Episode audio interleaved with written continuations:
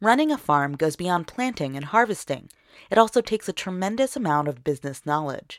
Crafting and sticking to a budget, planning what and when to plant, and strengthening a year long business plan are essential to having a successful farm.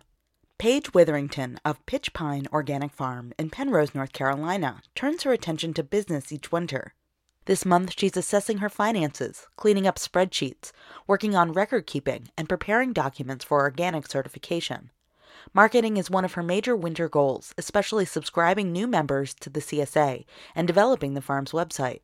She's also thinking big picture by working on a five year plan for the farm.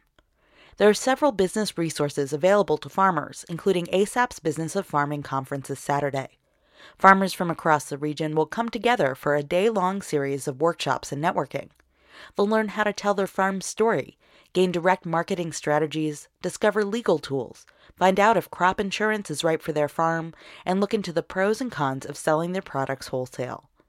Grower buyer meetings at the conference encourage farmers and food buyers, like chefs, grocers, and distributors, to get to know each other in a casual setting and find out if they might be a good match this growing season.